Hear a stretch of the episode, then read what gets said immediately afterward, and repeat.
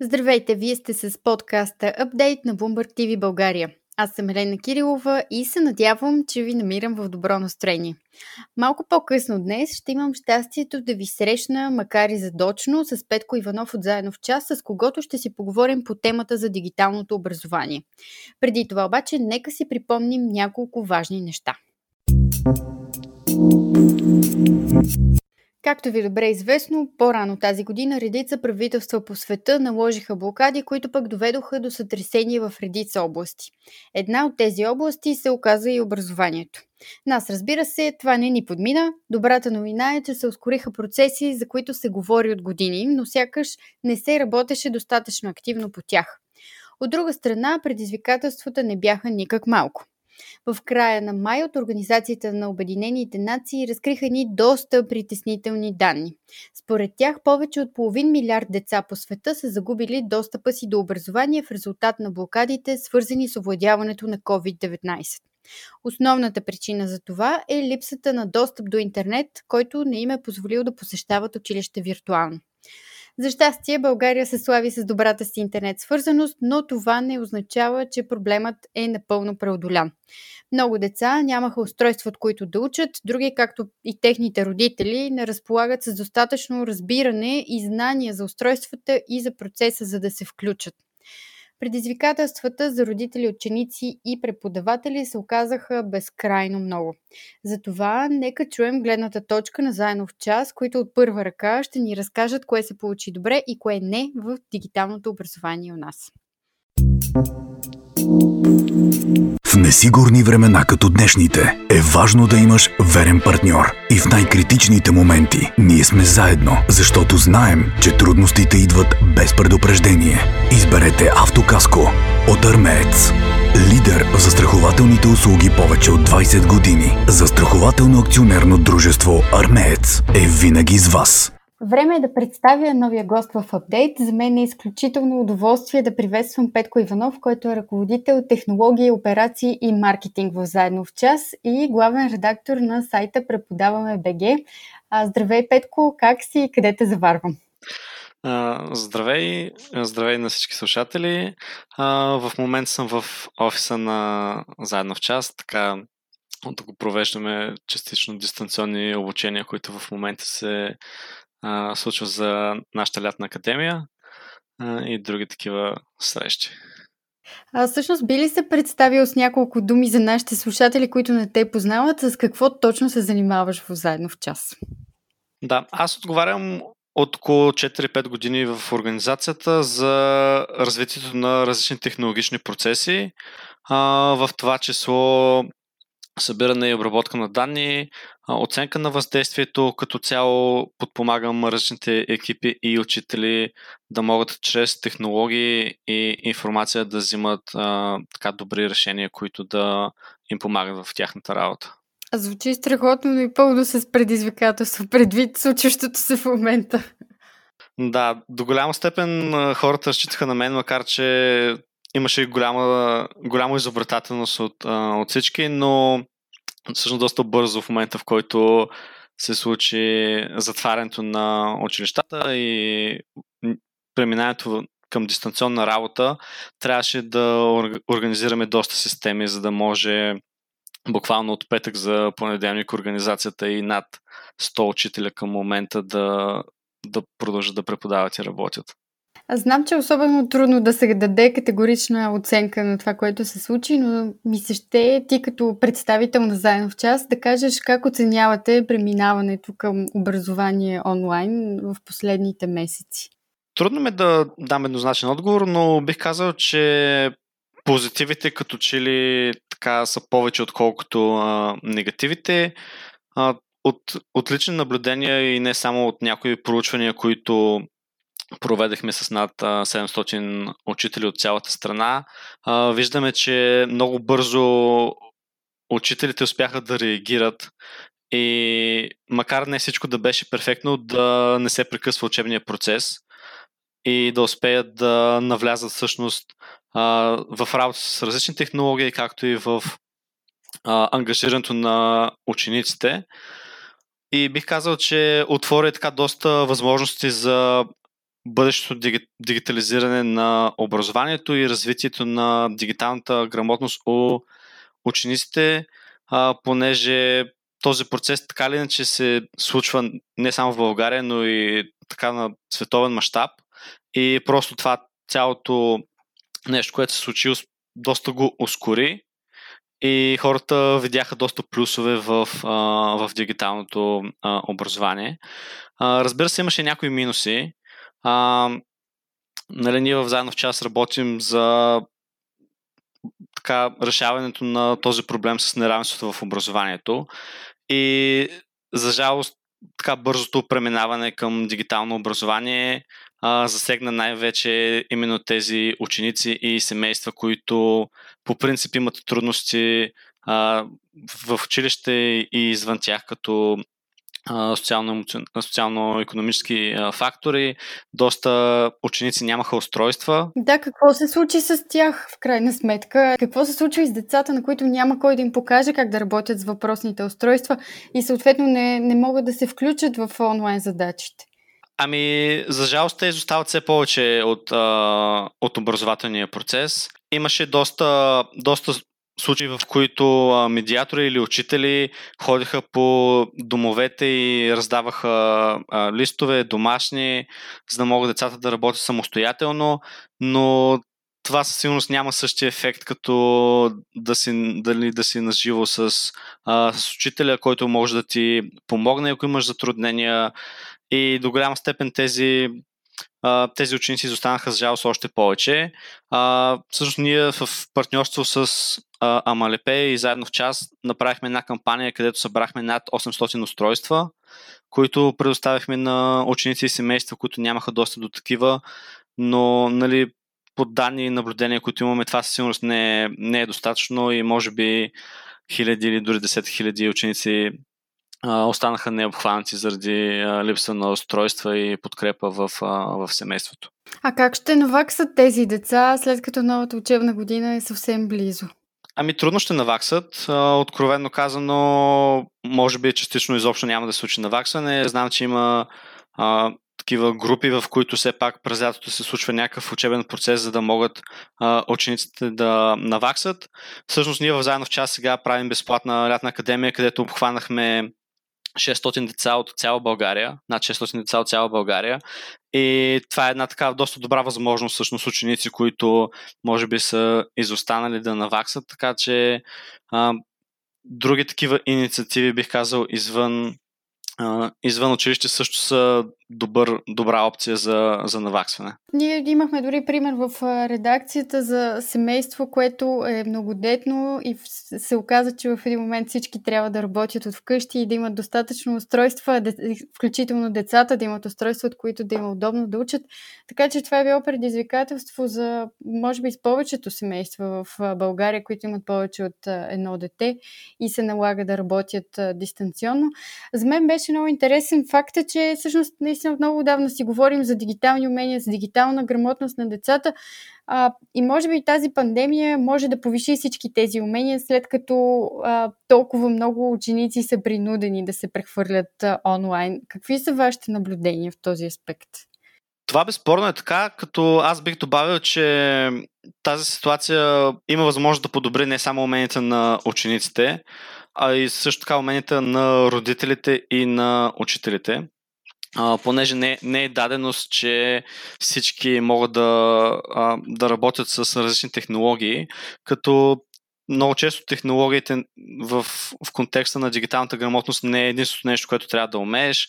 А, тук има фактори като разчитане на, на такива фалшиви новини, а, различни рискове при ползването на интернет и сайтове. А, така че това със сигурност е една възможност от една страна за учениците, но цялостно обществото да погледне малко върху тези проблеми и да се сложи повече а, повече фокус. Да, абсолютно радвам се, че спомена фалшивите новини, тъй като тук може би е момента да споменем огромната вълна от дезинформация, която сме свидетели в последните години и в частност в последните месеци, така че наистина може би това е шанса да се справим с тях. А, искам и да ми кажеш всъщност от опита на заедно в час до момента кои платформи и дигитални решения са показали най-добри резултати в а, образованието и кои технологии наистина намират място в виртуалната класна стая? Според нашите наблюдения, технологиите, които дават най-добри резултати, са тези, които са най-лесни за ползване. Има някои системи, които така са много комплексни и предлагат много функционалности, но тук е важно и човешкия фактор да вземем предвид. Т.е. дори да имаш много добра система, ако не може да я ползва даден учител или даден ученик, тя просто не е ефективна. А, всъщност ние създадахме серия от видеоуроци конкретно за продуктите на Google. Те са изцяло преведени на български, което също е един много важен фактор, защото не всички владеят чужди езици и са много лесни за използване, защото а, са достъпни с безплатна регистрация, всичките им продукти са налични за, за ползване от хората. И видяхме, че тези уроци всъщност имат над 150 хиляди гледания към, а, към момента. Те са публикувани на един от нашите сайтове преподаваме БГ и са достъпни до всички. И видяхме, че бих казал най-положителна обратна връзка от учители и от ученици са именно продуктите на, на Google. Но дори прости продукти като а, Messenger на Facebook и Viber, които позволяват конферентни видеоразговори, както и чат с повече, а, с повече хора, също бяха много успешни, не толкова защото са насочени към образованието, а просто защото са много достъпни и лесни за използване. От доста време се говори за така наречената геймификация или игровизация, която е особено важна за задържане на вниманието на децата, прокарването като цяло на игри в учебния процес. Как се случва това в условията на пандемия? Изобщо залагате на някакви конкретни софтуерни решения ли или а, вие разработвате подобни? Аз лично съм голям фен на геймификацията или на българска игровизацията. По принцип, игрите имат възможност да развиват много умения у учениците и конкретно когато използваш а, специфичен софтуер, който има вграден елемент на геймификация, той може да има още по-голям ефект. И макар дигиталното образование да не може по никакъв начин да замести контакта на живо в училище, бих казал, че точно този елемент с игровизацията е нещо, което е предимство на дигиталното, на дигиталното образование. И ще дам само няколко примера. А, примерно Khan Academy, които имат а, видеоуроци, всеки ученик може да си направи а, профил, позволява събирането на така наречените точки, значки и въобще участието и съревнованието с други ученици от класа, училището или дори от цял свят а, в случая на тази платформа. И колкото повече всъщност гледаш уроците и правиш упражненията, които са след тях, толкова повече точки и значки получаваш, което за учениците е изключително мотивиращо, бих казал, защото има точно този елемент на игра и за тях просто е забавен и интересен и те искат да гледат и да правят все повече и повече а, упражнения. Имахте много готин пример с Майнкрафт и лов на съкровища в училище. Би ли разказал за него, защото за мен беше много впечатляващо? Също нашия, нашия учител по програма за в час, Иван Драгомиров, а, който преподава в а, Средно училище Христо Боте в Козлодуй, а, така се беше вдъхновил от негови ученици, които обичат да играят тази а, игра Майнкрафт, която ти позволява да строиш всякакъв тип а, структури, замъци, къщи, въобще каквото може да си представиш. И той беше направил един такъв модел на училището, а, за да може, нали, ако наживо няма как да посетиш класната стая, поне виртуално да може да, а, да го посетиш. И всъщност там учениците могат да се разходят буквално и с различните класни стаи в самото училище и в различните а, помещения има задачи, които могат да направят и по този начин, освен че учениците са ангажирани, имат възможност да развиват и умения като работа в екип, планиране, но и също така предметни знания, защото има различни въпроси нали, раз, в различните помещения, на които учениците трябва да отговорят, за да, а, за да печелят точки. Каква беше обратната връзка от учениците специално за този проект? О, беше изключително, изключително позитивна обратната връзка.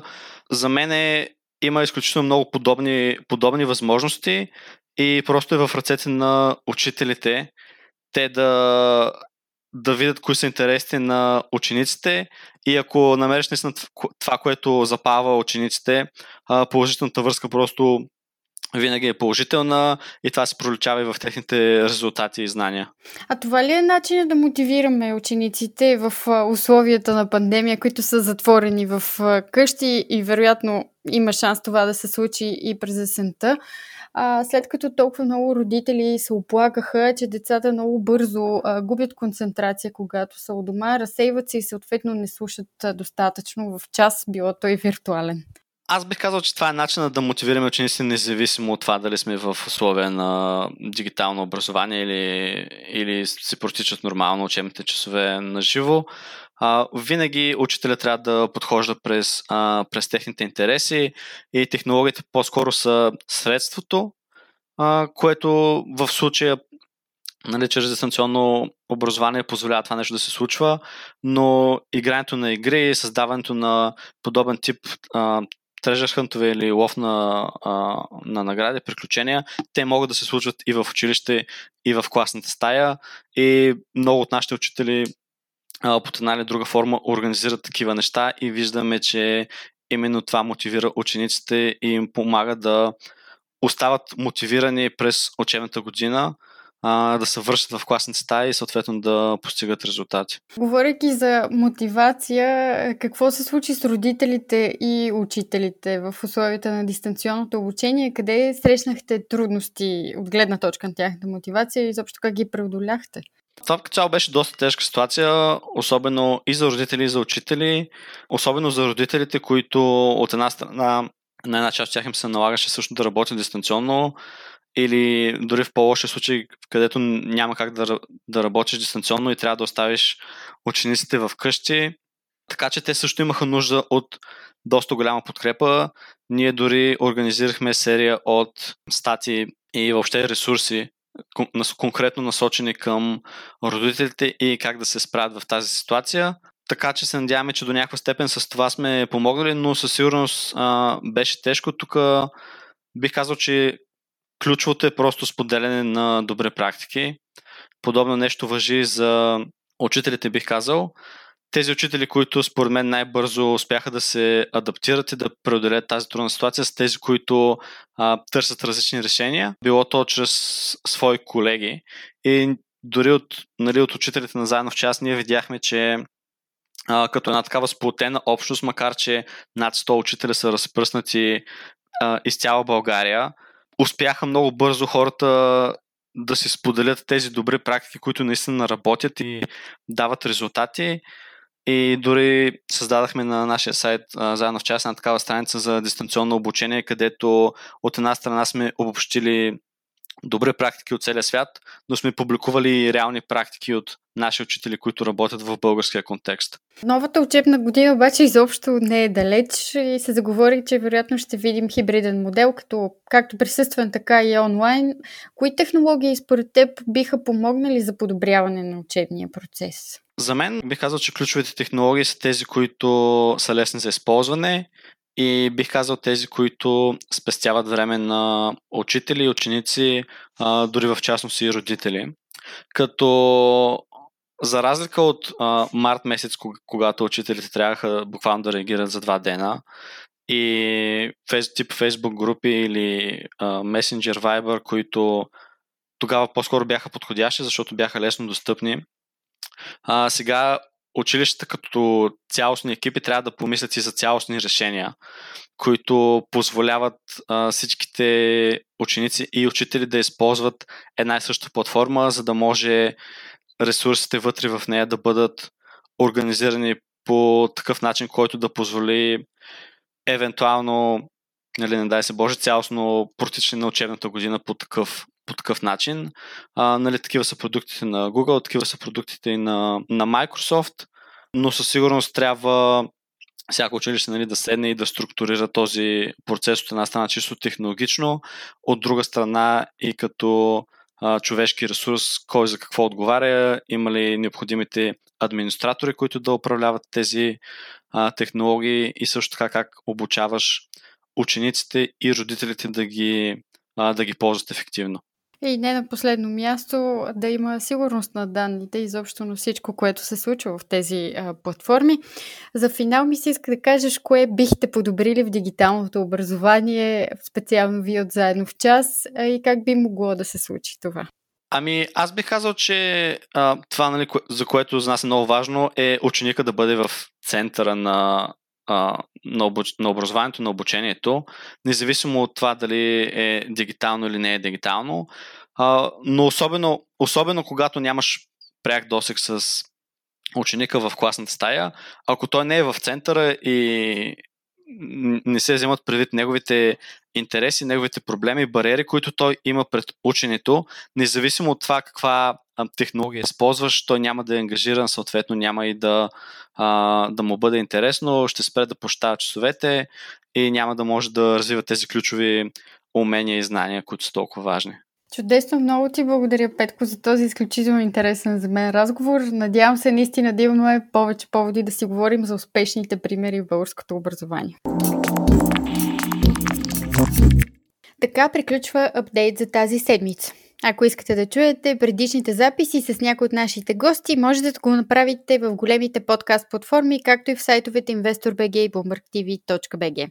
От мен усмихна ден, чао и до скоро! thank you